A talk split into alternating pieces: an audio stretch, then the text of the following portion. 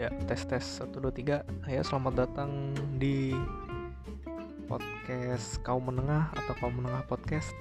Ya, intinya podcast ini ditujukan untuk kaum menengah. Ya, isinya ocehan-ocehan aja ke berbagai kejadian di sekitar kita dari sudut pandang orang yang menengah dengan ekonomi menengah pekerjaan biasa aja ya semoga bisa pada relate ya gitu aja lah. Semoga bisa menikmati. Terima kasih